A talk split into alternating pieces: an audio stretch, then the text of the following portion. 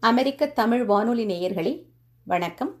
Washington வட்டார பகுதியைச் சேர்ந்த முனைவர் இர பிரபாகரன் அவர்கள் ஒவ்வொரு சனிக்கிழமையன்றும் பசிபிக் நேரப்படி காலை எட்டு மணிக்கு வழங்கி வரும் திருக்குறள் சிந்தனைகள் என்ற தொடர் சொற்பொழிவு நிகழ்ச்சியில் இப்போது திருக்குறளில் தலைமை பண்புகள் என்ற தலைப்பில் உரையாற்றுகின்றார். அகர முதல எழுத்தெல்லாம் ஆதி பகவன் முதற்றே உலகு.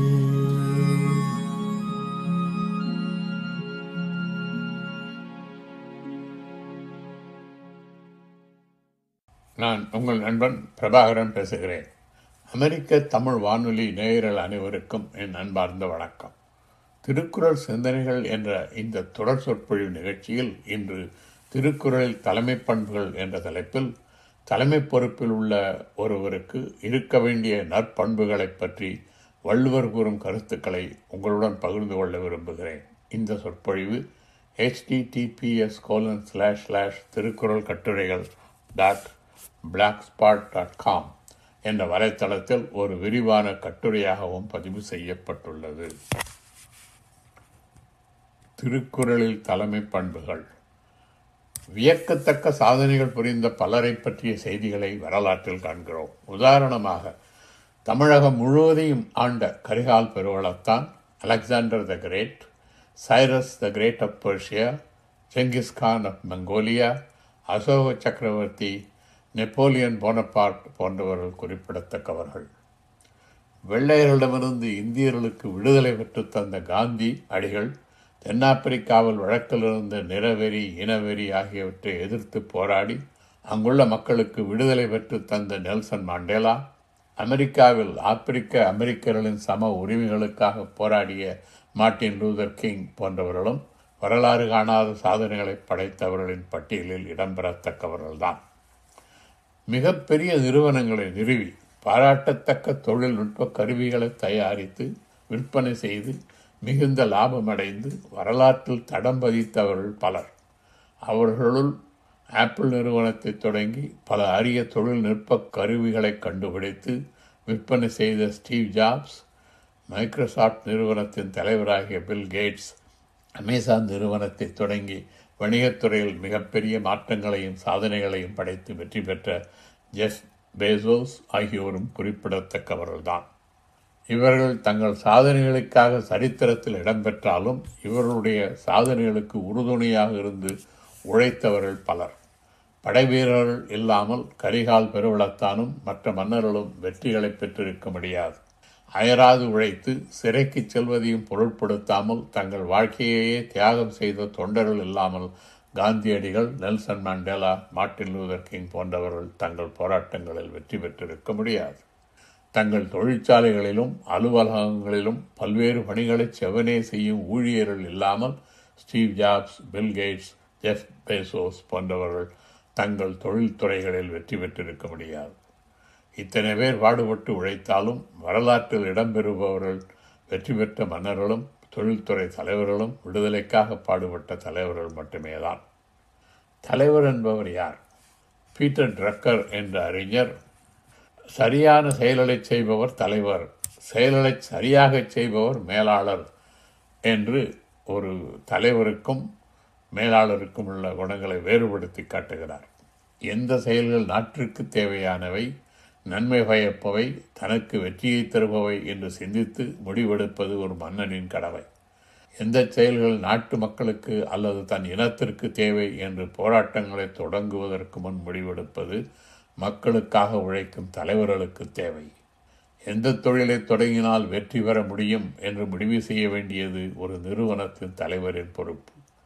இவ்வாறு முடிவெடுக்கும் பொழுது தலைவர்களின் எண்ணம் எவ்வளவு உயர்ந்ததாக இருக்கிறதோ அந்த அளவுக்கு அவர்களின் வெற்றி உயர்ந்ததாக இருக்கும் என்பது வள்ளுவரின் கருத்து. உயர்ந்த எண்ணத்தை செயல்படுத்தினால்தான் வெற்றி அடைய முடியும். அந்த உயர்ந்த எண்ணத்தை செயல்படுத்துவதற்கு பலருடைய உதவிகள் தேவை. ஒரு தலைவன் என்பவன் தன்னுடைய லட்சியத்தை அடைவதற்கு மற்றவர்களை ஒருங்கிணைத்து அவனுடைய லட்சியத்தை மற்றவர்களும் தங்கள் லட்சியமாக கொள்ளுமாறு அவர்களை ஊக்குவித்து அவர்களுடைய உதவியால் தன் லட்சியத்தை அடையும் ஆற்றல் உடையவனாக இருக்க வேண்டும். பலரையும் ஒருங்கிணைத்து ஊக்குவித்து அவருடைய உதவியாலும் ஒத்துழைப்பாலும் தன் லட்சியத்தை ஒரு தலைவன் அடைய வேண்டுமானால் அவனிடம் பல சிறந்த பண்புகள் இருக்க வேண்டும். அந்த பண்புகள் என்னவென்று பார்ப்போம். திருக்குறளில் அரசியல் என்ற பிரிவில் ஒரு மன்னன் எவ்வாறு ஆட்சி செய்ய வேண்டும் என்பதை பற்றியும் அவனுக்கு தேவையான தலைமை பண்புகளை பற்றியும் வள்ளுவர் விரிவாக கூறுகிறார். குற்றங்கடிதல் தெரிந்து செயல்வகை வலி அறிதல் காலம் அறிதல் இடனறிதல் தெரிந்து தெளிதல் தெரிந்து வினையாடல் செங்கோன்மை கொடுங்கோன்மை விருவந்த செய்யாமை ஒற்றாடல் என்ற பதினோரு அதிகாரங்களில் ஒரு மன்னன் எப்படி ஆட்சி புரிய வேண்டும் என்பதை பற்றியும் இறைமாட்சி கல்வி கல்லாமை கேள்வி அறிவுடைமை பெரியாரை துணைக்கோடல் சிற்றினஞ்செறாமை சுற்றந்தழால் பொச்சாவாமை கண்ணோட்டம் ஊக்கமுடைமை மடியின்மை ஆழ்வினை உடைமை இடுக்கண் அழியாமை ஆகிய பதினான்கு அதிகாரங்களில் மன்னனிடம் இருக்க வேண்டிய பண்புகளை பற்றியும் திருக்குறளில் கூறப்பட்டிருக்கிறது. மற்ற அதிகாரங்களை விட இறைமாட்சி என்ற அதிகாரத்தில் பல பண்புகள் சிறப்பாக கூறப்பட்டுள்ளன. மன்னனின் பண்புகளைப் பற்றி வள்ளுவர் இறைமாட்சி என்ற அதிகாரத்தில் கூறும் கருத்துக்களையும் மற்ற அதிகாரங்களில் கூறப்பட்டிருக்கும் கருத்துக்களையும் இப்பொழுது ஆய்வு செய்வோம். முதலாவதாக அஞ்சாமை. அச்சம் என்பது மனிதர்களுக்கு இயல்பாக இருக்கும் பண்பு. சிலவற்றுக்கு அஞ்ச வேண்டும் சிலவற்றுக்கு அஞ்ச தேவையில்லை. அஞ்சத்தகும் செயலுக்கு அஞ்சாமை அறிவின்மை அஞ்சத்தகும் செயலுக்கு அஞ்சுதல் அறிவுடவர் அறிவுடையவர் கடமை என்று அஞ்சுவது அஞ்சாமை பேதமை அஞ்சுவது அஞ்சல் அறிவார் தொழில் என்ற குரலில் வள்ளுவர் கூறுகிறார். உதாரணமாக ஒருவன் பழிபாவங்களுக்கு அஞ்ச வேண்டும். ஆனால் போருக்கு செல்பவன் பகைவரின் படையைக் கண்டு அஞ்சக்கூடாது ஒரு தொழிலில் இருப்பவன் தன் தொழிலில் தன்னோடு மற்றவர்கள் போட்டியிட்டால் போட்டியைக் கண்டு அஞ்சாமல் தான் தன் தொழிலில் முன்னேறுவதற்கான செயல்களை விடாமுயற்சியோடு செய்ய வேண்டும். இதுபோன்ற சூழ்நிலைகளில் அச்சம் இருக்கலாம். ஆனால் அந்த அச்சத்தால் மனம் தளராமல் அந்த அச்சத்தை கடந்து செயல்பட வேண்டும். அச்சத்தை கடந்து செயல்படுவதற்கு வீரம் வேண்டும். எப்பொழுது எதற்கு அஞ்ச வேண்டும் எப்பொழுது எதற்கு அஞ்சக்கூடாது என்பதை அறிந்து விவேகத்தோடு செயல்பட வேண்டும். இவ்வாறு விவேகத்தோடு கூடிய வீரத்தைத்தான் வள்ளுவர் அஞ்சாமை என்று கூறுகிறார். அடுத்து அறமும் மரமும் மரம் என்றால் வீரம். வாழ்க்கையின் அனைத்து துறைகளிலும் ஒருவன் அறத்தை பின்பற்ற வேண்டும் என்பதுதான் திருக்குறளில் நாம் காணும் கருத்து. மன்னனாக இருப்பவன் அறநெறிகளை பின்பற்றி தனக்கும் தன் குடிமக்களுக்கும் நிகழக்கூடிய தீமைகளை தவிர்த்து வாழ வேண்டும் என்ற கருத்து குரலில் காணப்படுகிறது. அறநெறிகளிலிருந்து தவறாமல் தன் குடிமக்களுக்கு மற்றவர்களால் எவ்வித தீங்கும் நேராமல் தடுத்து வீரத்திலிருந்து வழுவாமல் இருப்பவனே பெருமைக்குரிய அரசன் என்று அறநிழுக்காது அல்லவை நீக்கி மரநிழுக்கா மானமுடையது அரசு என்ற குரலில் வள்ளுவர் கூறுகிறார். வள்ளுவர் போரை ஆதரிக்கவில்லை ஆனால் பகைவர் போரிட்டால் தற்காப்புக்காக போரிடுவதை அவர் ஆதரிக்கிறார். அதனால்தான் படைமாட்சி படைச்செருக்கு ஆகிய அதிகாரங்களில் அதிகாரங்கள் குட குரலில் இடம்பெற்றிருக்கின்றன. வள்ளுவர் உலக இயல்பை நன்கு அறிந்தவர். போர் என்பது தவிர்க்க முடியாத ஒன்று.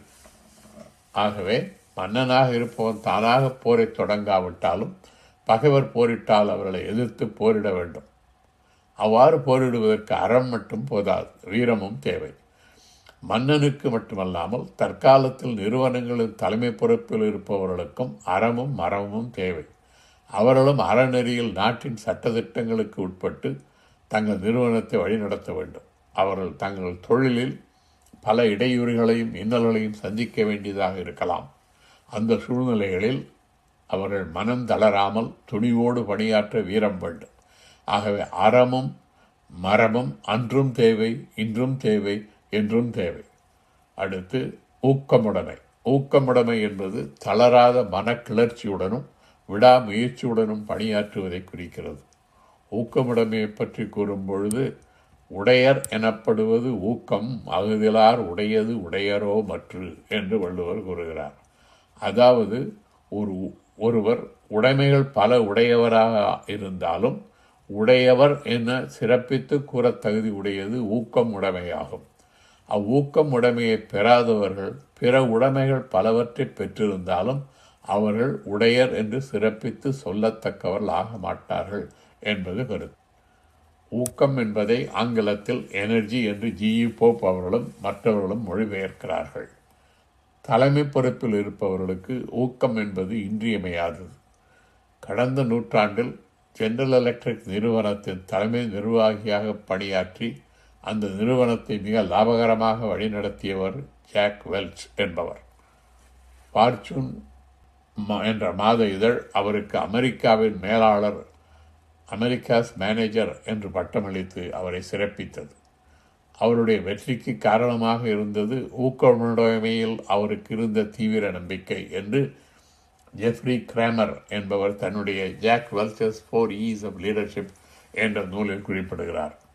தலைவராக இருப்பவர் மிகுந்த ஊக்கமுடையவராக இருப்பது மட்டுமல்லாமல் தன்னோடு பணிபுரிபவர்களையும் ஊக்குவிக்க வேண்டும் என்பதில் ஜாக் வெல்ஸ் உறுதியாக இருந்ததாகவும் அவர் தன் நூலில் குறிப்பிடுகிறார். அடுத்து தூங்காமை. தூங்காமை என்பது தூங்காமல் இருப்பது என்பதை குறிக்கும் சொல் அல்ல. இங்கு தூங்காமை என்பது காலந்தாழ்த்தாமல் செயலாற்றுவதை குறிக்கிறது. மடியின்மை என்ற அதிகாரத்தில் சோம்பேறித்தனம் இல்லாமல் இருக்க வேண்டும் என்ற அறிவுரை கூறிய வள்ளுவர் பணிகளை செய்யும் பொழுது அவற்றை காலம் தாழ்த்தாமல் செய்ய வேண்டும் என்பதையும் வலியுறுத்துகிறார். அரசன் தன் பணிகளை செய்வதில் காலந்தாழ்த்தாமல் செய்யும் ஆற்றலும் கல்வியும் மனத்திற்பமும் நீங்காமல் உடையவனாக இருக்க வேண்டும் என்று தூங்காமை கல்வி துணிவுடைமை இம்மூன்றும் நீங்கா நிலநாள்பவர்க்கு என்ற குரலில் வள்ளுவர் கூறுகிறார். ஒரு செயலை செய்ய வேண்டிய காலத்தில் செய்யாவிட்டால் அதனால் விளையும் தீமைகளால் நாட்டுக்கு அல்லது நிறுவனத்துக்கு கேடு வரலாம். காலம் தாழ்த்தாமல் செய்ய வேண்டியவற்றை காலம் தாழ்த்தாமல் செய்ய வேண்டும் என்பதை தூங்கற்க தூங்காது செய்யும் வினை என்று வள்ளுவர் கூறுகிறார். மன்னனைப் போலவே நிறுவனங்களின் தலைவர்களுக்கும் தங்கள் பணிகளை காலம் தாழ்த்தாமல் செய்ய வேண்டும். துணிவுடைமை. தலைமை பொறுப்பில் இருப்பவர்களுக்கு அறிவுரை கூறுவதற்கு பலர் இருப்பார்கள். அவர்கள் வெவ்வேறு அறிவுரைகள் கூறுவார்கள். ஒரு சூழ்நிலையில் பலவிதமாக முடிவெடுக்கும் வாய்ப்புகள் உண்டு. அப்பொழுது ஆராய்ந்து தெளிவான ஒரு உறுதியான முடிவெடுக்கும் மனத்திற்பந்தான் துணிவுடைமை. தலைமை பொறுப்பில் இருப்பவர்களுக்கு துணிவுடைமை ஒரு இன்றியமையாத பண்பு. அடுத்து கல்வி கேள்வி. தூங்காமையைப் போல் கல்வியும் துணிவும் மன்னனுக்கு தேவை என்று வள்ளுவர் கூறுகிறார். உற்றுழி உதவியும் உருகுரல் கொடுத்தும் பிற்றுநிலை முனியாது கற்றல் நன்றே என்று கூறி அனைவருக்கும் கல்வியின் இன்றியமையாமையை ஆரிய படை கடந்த இளைஞரியன் புறநானூற்றில் வலியுறுத்துகிறான். கேடில் விழிச்செல்வம் கல்வி என்று வள்ளுவர் கல்வியின் சிறப்பை கூறுகிறார். செல்வத்துச்செல்வம் செவிச்செல்வம் அச்செல்வம் செல்வத்துள்ளலாம் தலை என்று கேள்வியின் சிறப்பையும் வள்ளுவர் கூறுகிறார். பல நூற்றாண்டுகளாக கல்வி மற்றும் கேள்வி ஆகியவற்றின் சிறப்பையும் பெருமையையும் தமிழர்கள் அறிந்திருந்தார்கள். ஆகவே அனைவருக்கும் கல்வியும் கேள்வியும் தேவை என்பதில் கருத்து வேறுபாடு இருக்க முடியாது. மன்னனுக்கு கல்வியும் கேள்வியும் தேவை மக்களுக்கும் அவை தேவை. இன்றைய சூழ்நிலையில் நிறுவனங்களின் பொறுப்பில் இருப்பவர்களுக்கு கல்வியும் கேள்வியும் மிக மிக இன்றியமையாதது என்பது அனைவரும் அறிந்த கருத்து. அடுத்து அறிவு. மன்னர்களுக்கும் தலைவர்களுக்கும் கல்வியும் தேவை அறிவும் தேவை. கல்வி வேறு அறிவு வேறு.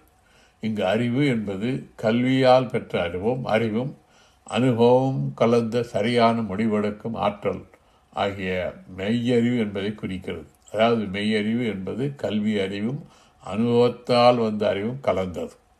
உதாரணமாக முறையாக கல்வி கற்காவிட்டாலும் ஆலோசகர்களிடத்திலிருந்து வெவ்வேறு கருத்துக்களை கேட்டு தெரிந்து கொண்டு தன் சொந்த அறிவையும் அனுபவத்தையும் கலந்து சரிவான சரியான முடிவெடுக்கும் மெயறி உடையவர்களாக சிலர் இருந்ததை நாம் வரலாற்றில் காண்கிறோம். முகலாய சக்கரவர்த்தி அக்பர் பதவிக்கு வந்த பொழுது அவருக்கு வயது பதிமூன்று. அவர் முறையாக கல்வி கற்காதவர். ஆனால் நல்லாட்சி புரிய வேண்டும் என்பதையே நோக்கமாக கொண்டு தன்னுடைய அமைச்சர்களோடு கலந்து ஆலோசித்து பலரும் பாராட்டத்தக்க வகையில் தன்னுடைய மெய்யறிவை பயன்படுத்தி அக்பர் ஆட்சி புரிந்தார். கடந்த நூற்றாண்டில் தமிழகத்தின் முதலமைச்சராக இருந்த கர்ம வீரர் காமராஜர் ஒரு படிக்காத மேதை. மக்களின் நலத்தையே மனத்தில் கொண்டு பல நல்ல திட்டங்களை தமிழகத்தில் செயல்படுத்தினார்.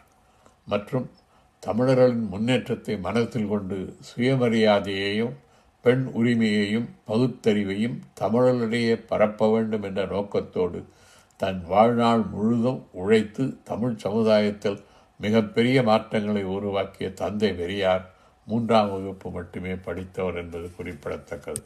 கல்வி கேள்விகளால் பெறும் அறிவு சிறப்பானது. ஆனால் மெய்யறிவு அதைவிட சிறப்பானது. தலைவர்களுக்கு மிக மிக தேவையானது மெய்யறிவு என்பதற்கு அக்பர் காமராஜர் பெரியார் போன்ற தலைவர்கள் மிகச்சிறந்த எடுத்துக்காட்டு. அடுத்து ஈகை. வறுமையில் இருப்பவர்களுக்கு தேவையான பொருளை கொடுத்து உதவி செய்வதே ஈகை. சங்க காலத்தில் மன்னர்களும் வள்ளல்களும் வறியவர்களுக்கு வரையாது கொடுத்ததாக புறநானூற்றில் காணலாம். சங்க காலத்திலும் வள்ளுவர் காலத்திலும் ஏழைகளுக்கான சமூக சமூக நலத்திட்டங்கள் எவையும் இருந்ததாக தெரியவில்லை. அதனால் மன்னர்களும் வள்ளல்களும் ஏழைகளுக்கு உதவி செய்தார்கள். உருவசையும் ஓவாப்பிணியும் செருவகையும் சேராது இயல்வது நாடு என்று வள்ளுவர் நாட்டுக்கு இலக்கணம் வகுக்கிறார். மன்னர்கள் தங்கள் நாட்டு மக்களின் நல்வாழ்வில் அக்கறை காட்டுவது இன்றியமையாதது என்பது வள்ளுவரின் கருத்து. இன்றைய சூழ்நிலையில் ஆட்சி பொறுப்பில் இருப்பவர்கள் தங்கள் குடிமக்களின் நல்வாழ்விலும் நிறுவனங்களின் தலைவர்கள் தங்கள் ஊழியர்களின் நல்வாழ்விலும் அக்கறை காட்ட வேண்டும் என்று வள்ளுவர் கூறுவதாகவும் சொல்லலாம். கொடை. ஈகை என்பது வேறு கொடை என்பது வேறு. வரியார்கொன்றிவதே ஈகை என்பது வள்ளுவரின் கருத்து. அறிவிச்சிறந்த புலவர்களுக்கும் சான்றோர்களுக்கும் ஆடல் பாடல் போன்ற கலைகளில் சிறந்து விளங்கிய விரல் இயற்கும் பாடல்களுக்கும் மன்னர்கள் பொன்னும் பொருளும் அளிப்பது கொடை என்று சங்க காலத்திலும் வள்ளுவர் காலத்திலும் கருதப்பட்டது. தற்காலத்தில் போர் கலை இலக்கியம் விளையாட்டு போன்ற துறைகளில் சாதனை படைப்பவர்களுக்கு அரசு விருதுகள் வழங்குகின்றன. நிறுவனங்களில் சிறப்பாக பணிபுரியும் ஊழியர்களுக்கு பதவி உயர்வுகளும் வெகுமதிகளும் வழங்கப்படுகின்றன. ஏழைகளுக்கு ஈகையும் தகுதி உடையவர்களுக்கு கொடையும் அளித்து அவர்களை ஆதரிக்கும் பண்பு தலைவர்களுக்குரிய பண்புகளில் ஒன்று. அடுத்து அழி. அழி என்ற சொல் அன்பு கொடை இரக்கம் தலையளி கருணை போன்ற பலவற்றை குறிக்கும் ஒரு சொல். இவை எல்லாவற்றையும் சேர்த்து பார்த்தால் தகுதியானவர்களை மதித்து அவர்களுக்கு வேண்டுவனவற்றை அன்போடும் மகிழ்ச்சியோடும் தாராளமாக கொடுக்கும் மனப்பான்மையைத்தான் அழி என்ற சொல் குறிப்பதாக தோன்றுகிறது. மன்னனுக்கு அத்தகைய தாராள குணம் இருக்க வேண்டும் என்று வள்ளுவர் கூறுகிறார். அத்தகைய தாராள குணத்திற்கு இணையான ஆங்கில சொல் ஜெனராசிட்டி அமெரிக்க எழுத்தாளர் எழுத்தாளரும் நூலாசிரியருமாகிய ஜான் மேக்ஸ்வெல் என்பவர் தன்னுடைய the twenty one indispensable qualities of a leader என்ற நூலில் தலைமை பொறுப்பவர்கள் இருப்பவர்களுக்கு இருக்க வேண்டிய இன்றியமையாத நற்குணங்களுள் தாராள குணமும் ஒன்று என்று கூறுகிறார். ஒரு தலைவரிடம் உள்ள தாராள மனப்பான்மையை தவிர அவருடைய வேறு எந்த குணத்தாலும் அவரை பற்றி தெளிவாக கூற முடியாது. மற்றும் தாராள மனப்பான்மையைப் போல் அவருக்கு உதவக்கூடிய பண்பு வேறு எதுவும் இல்லை. தாராள குணம் என்பது அவ்வப்பொழுது நிகழும் நிகழ்வாக இல்லாமல் அவருடைய இதயத்திலிருந்து வரும் இயற்கையான பண்பாக இருக்க வேண்டும் என்று ஜான் மேக்ஸ்வால் கூறுகிறார். ஸ்டீவன் கவி என்ற அறிஞரும் தலைவருக்கு இருக்க வேண்டிய பண்புகளில் தாராள மனப்பான்மை ஒன்று என்று தன்னுடைய பிரின்சிபல் சென்டர் லீடர்ஷிப் என்ற நூலில் கூறுகிறார். இரண்டாயிரம் ஆண்டுகளுக்கு முன் வாழ்ந்த வள்ளுவருடைய கருத்தும் தற்கால அறிஞர்களாகிய ஜான் மேக்ஸ்வெல் மற்றும் ஸ்டீவன் கவி ஆகியோரின் கருத்தும் ஒத்திருப்பது வியக்கத்தக்கது. அடுத்து காட்சிக்கு எளிமை. ஒரு தலைவன் காட்சிக்கு எளியவன் என்றால் அவனை அனைவரும் சென்று காண்பது எளிது என்பதை குறிக்கிறது. சங்க காலத்திலும் அதற்கு பின்பும் புலவர்களும் பாணர்களும் மன்னர்களை எளிதில் சந்திக்க முடிந்ததாக புறநானூற்று பாடல்களிலிருந்து தெரிய வருகிறது. அண்மை காலத்தில் வாழ்ந்த தமிழகத்தின் முதல்வர் அறிஞர் அண்ணா இந்திய குடியரசுத் தலைவர் மேதகு அப்துல் கலாம் ஆகிய இருவரையும் எளிதில் சந்திக்கக்கூடிய வாய்ப்பு எனக்கு கிடைத்தது. அவர்கள் இருவரும் காட்சிக்கு எளியவர்களாக இருந்ததாக பலரும் கருதுகின்றனர். ஆனால் இன்றைய சூழ்நிலையில் ஒரு பெரிய நிறுவனத்தின் தலைமை அதிகாரியை காண்பது அந்த நிறுவனத்தில் பணிபுரிபவர்களுக்கு கூட அவ்வளவு எளிதல்ல. கடுஞ்சொல் கூறாமல் இன்சொல் கூறல். தலைமை பொறுப்பில் இருப்பவர்கள் கடுஞ்சொல் கூறாமல் இருப்பது மிகவும் இன்றியமையாது. அவர்கள் கடுஞ்சொல் கூறா கூறுபவர்களாக இருந்தால் அவர்களிடம் பணிபுரிபவர்கள் அவர்களின் கோபத்திற்கு ஆளாகாமல் இருப்பதற்காக அவர்கள் கேட்க விரும்பாதவற்றை அவர்களிடம் கூற மாட்டார்கள் நிறுவனத்தின் தோல்விகளும் சோதனைகளும் அவரிடமிருந்து மறைக்கப்படும். அதனால் அவர்கள் தங்கள் நிறுவனத்தின் சரியான நிலைமையை புரிந்து கொள்ளாமல் தவறான முடிவுகள் எடுத்து நிறுவனத்திற்கும் தங்கள் பதவிக்கும் கேடு விளைவித்துக் கொள்வார்கள். சில ஆண்டுகளுக்கு முன் நான் ஒரு பெரிய நிறுவனத்தில் உயர்நிலை அதிகாரியாக கணினித்துறையில் பணிபுரிந்தேன்.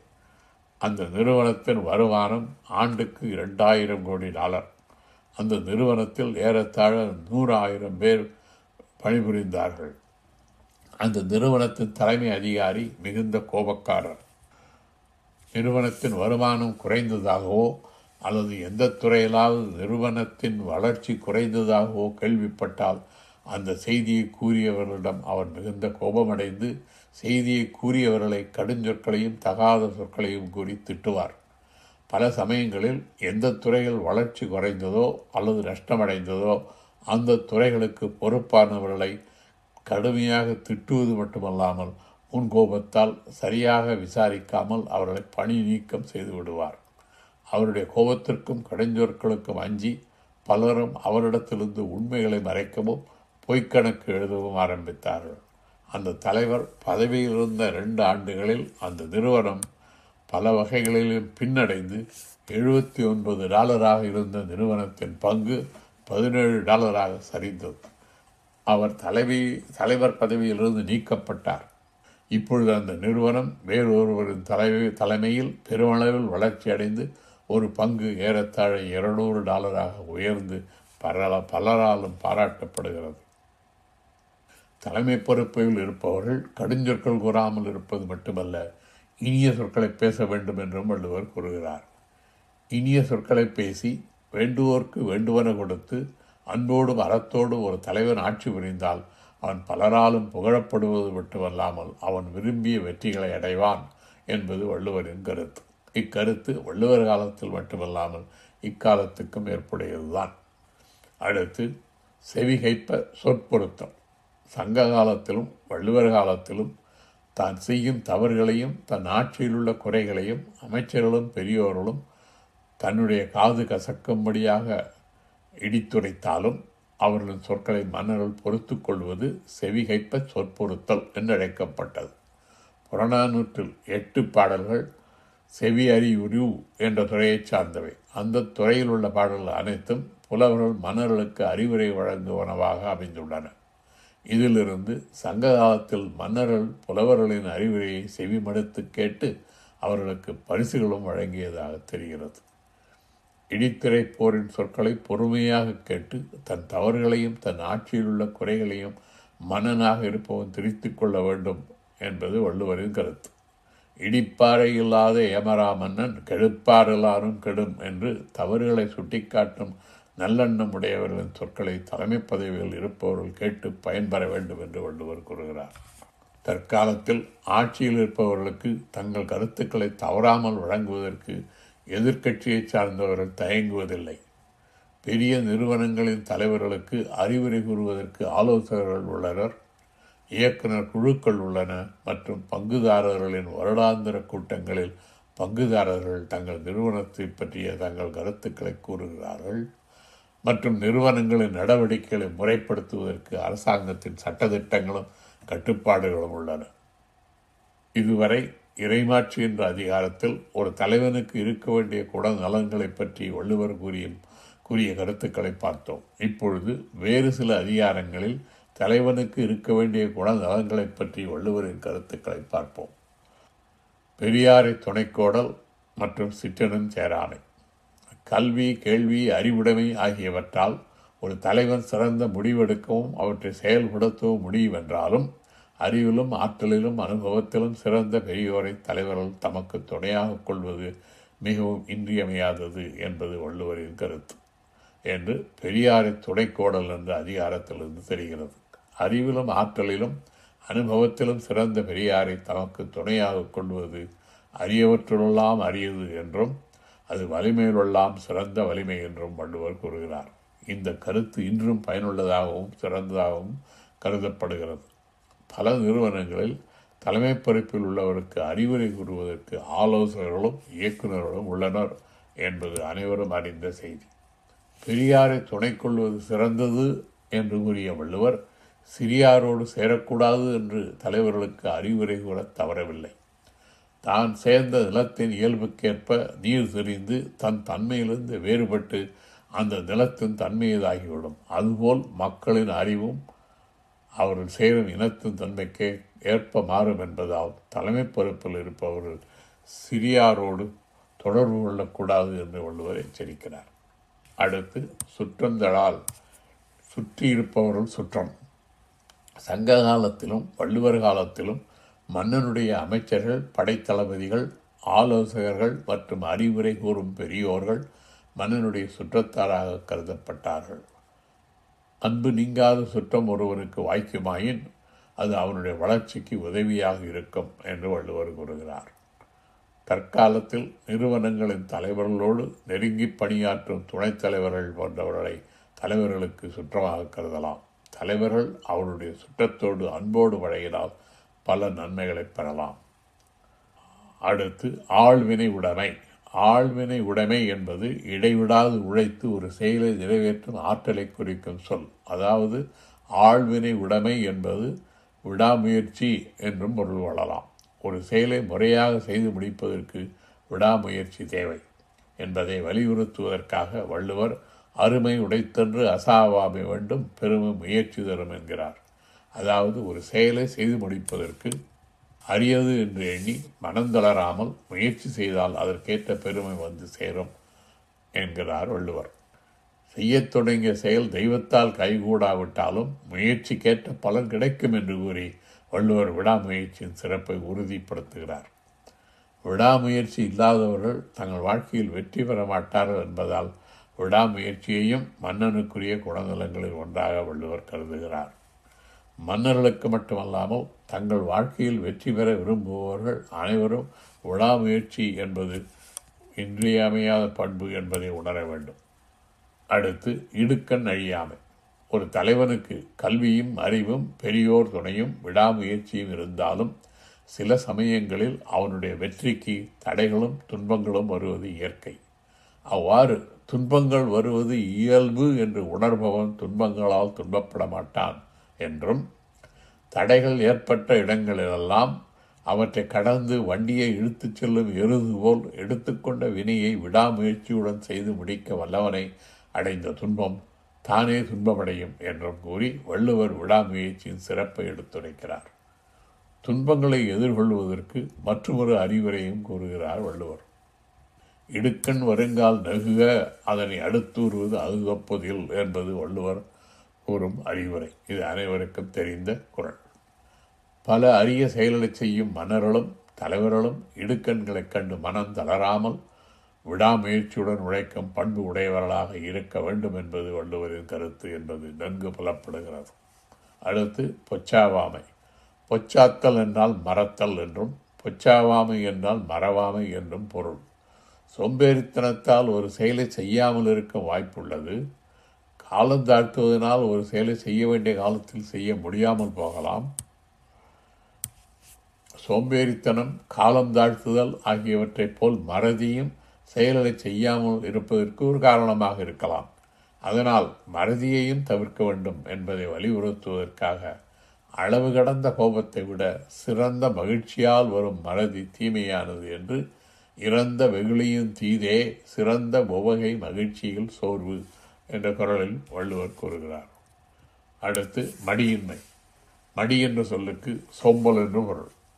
எண்ணியதை முடிக்கும் காலத்து சோம்பலின்றி உழைத்தல் மடியின்மை என்று அழைக்கப்படுகிறது. பொதுவாக தான் செய்யும் பணிகளில் ஊக்கமும் உற்சாகமும் இருப்பவர்கள் சோம்பலின்றி உழைப்பார்கள். சோம்பல் இருந்தால் அது பணிகளை காலத்தில் செய்து முடிப்பதற்கு இடையூறாக இருக்கும் என்பதால் மடியின்மையை வள்ளுவர் வலியுறுத்துகிறார். சோம்பல் இல்லாத இல்லாமல் இருப்பது அரசனுக்கு மட்டுமல்லாமல் அனைவருக்கும் தேவையான பண்பு. அடுத்து கண்ணோட்டம். கண்ணோட்டம் என்பது பிறருடைய துயரத்தைக் கண்டு இறங்கும் பண்பையும் பிறர் குற்றத்தை மன்னிக்கும் பெருந்தன்மையும் குறிப்பதாகும். இது அனைவரிடத்திலும் இருக்க வேண்டிய பண்பு. இப்பண்பு ஒரு மன்னனிடத்தில் இருந்தால் குடிமக்கள் இன்பமாக வாழ்வதற்கும் அவன் ஆட்சி சிறப்பாக அமைவதற்கும் காரணமாக அமையும். இந்த உலகம் ஏன் இயங்கிக் கொண்டிருக்கிறது என்று சிந்தித்த கடலுள் மாய்ந்த இளம்பெரு வழுதி என்ற பாண்டிய மன்னன் தனக்காக வாழாமல் பிறர்க்காக வாழ்பவர்கள் இருப்பதால் தான் இந்த உலகம் இயங்கிக் கொண்டிருக்கிறது என்ற முடிவுக்கு வந்தான். அவன் கூறும் பண்பும் கண்ணோட்டத்தை தான் குறிக்கிறது. கண்ணோட்டம் என்னும் சிறப்புடைய பேரழகு இருக்கின்ற காரணத்தினால்தான் இவ்வுலகம் அழியாது இருந்து வருகின்றது என்று வள்ளுவரும் கூறுகிறார். இன்றைய சூழ்நிலையில் நிறுவனங்களின் தலைவர்களுக்கும் கண்ணோட்டம் ஒரு தேவையான பண்புதான். இப்பண்பு தலைவரிடம் இருக்குமானால் அவர்கள் மக்களின் அன்பையும் மதிப்பையும் பெறுவர். முடிவாக அறத்துப்பாலில் மனிதர்கள் பின்பற்ற வேண்டிய அறங்களை கூறிய வள்ளுவர் பொருட்பாலில் முதல் இருபத்தைந்து அதிகாரங்களில் ஒரு மன்னனுக்கு தேவையான பண்புகளை தெளிவாகவும் விளக்கமாகவும் கூறுகிறார். தலைவர்கள் அஞ்ச வேண்டியதற்கு அஞ்சி அஞ்சா அஞ்ச வேண்டாதவற்றுக்கு அஞ்சாமல் அறத்தோடும் விவேகத்தோடு கூடிய வீரமும் துணிவும் உடையவர்களாக இருக்க வேண்டும். அவர்கள் ஊக்கத்தோடு சோம்பலும் மறதியுமின்றி காலம் தாழ்த்தாமல் பணியாற்ற வேண்டும். அவர்கள் கல்வியாலும் கேள்வியாலும் அறிய வேண்டியவற்றை அறிந்து தன் அனுபவத்தையும் மனதில் கொண்டு முடிவுகளை எடுக்க வேண்டும். மற்றும் தலைவர்கள் தம்மை விட அறிவிலும் அனுபவத்திலும் முதிர்ந்த பெரியோரை துணையாக கொண்டு சிறியாரோடு சேராமல் தன் சுற்றத்தாரோடு அன்போடு பழகி அவர்களின் ஆதரவை பெற வேண்டும். தலைவர்கள் தாராள குணத்தோடும் இரக்கத்தோடும் ஈகையிலும் கொடையிலும் சிறந்து விளங்க வேண்டும். மேலும் அவர்கள் காட்சிக்கு எளியவர்களாக கடுஞ்சொல் கூறாமல் இன்சொல் பேசி இடித்திரைப்போர் கூறுவனவற்றை பொறுமையோடு கேட்கும் பண்புடையவர்களாக இருக்க வேண்டும். இடுக்கண்களைக் கண்டு மனம் தளராமல் விடாமுயற்சியோடு துணிந்து செயல்பட வேண்டும். இரண்டாயிரம் ஆண்டுகளுக்கு முன் முடியாட்சி காலத்தில் மன்னனுக்காக வள்ளுவர் தலைமை பண்புகளை பற்றி கூறிய கருத்துக்கள் இன்றைய குடியாட்சி காலத்திலும் ஆட்சி செய்பவர்களுக்கும் நிறுவனங்களில் தலைமை பொறுப்பில் இருப்பவர்களுக்கும் ஏற்றவையாக உள்ளன என்பது நாம் எண்ணி எண்ணி வியக்கத்தக்கது. இன்று வள்ளுவர் கூறும் தலைமை பண்புகளை பார்த்தோம். இன்று நான் கூறிய கருத்துக்கள் HTTPS colon slash slash Thirukkural katturaigal dot blogspot dot com என்ற வலைத்தளத்தில் ஒரு விரிவான கட்டுரையாக பதிவு செய்யப்பட்டுள்ளது. அடுத்த சொற்பொழிவில் திருக்குறள் மேலாண்மை என்ற தலைப்பில் மேலாண்மையை பற்றி வள்ளுவர் கூறும் கருத்துக்களை பார்ப்போம். இதுவரை பொறுமையாக செவிமடுத்து கேட்ட நேயர்கள் அனைவருக்கும் நன்றி கூறி உங்களிடமிருந்து விடைபெறுவது உங்கள் நண்பன் பிரபாகரன். நன்றி வணக்கம்.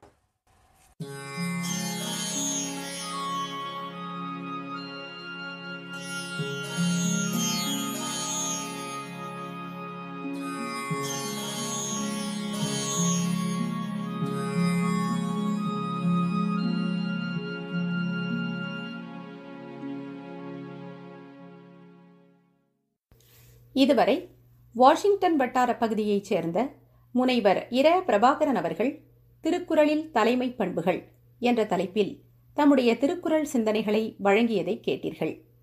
இந்நிகழ்ச்சி உங்களுக்கு பயனுள்ளதாக இருந்திருக்கும் என்று நம்புகிறோம். நிகழ்ச்சி குறித்த உங்கள் கருத்துக்களை American Tamil radio at Gmail dot com எனும் மின்னஞ்சல் முகவரிக்கு நீங்கள் தெரியப்படுத்தலாம். நன்றி.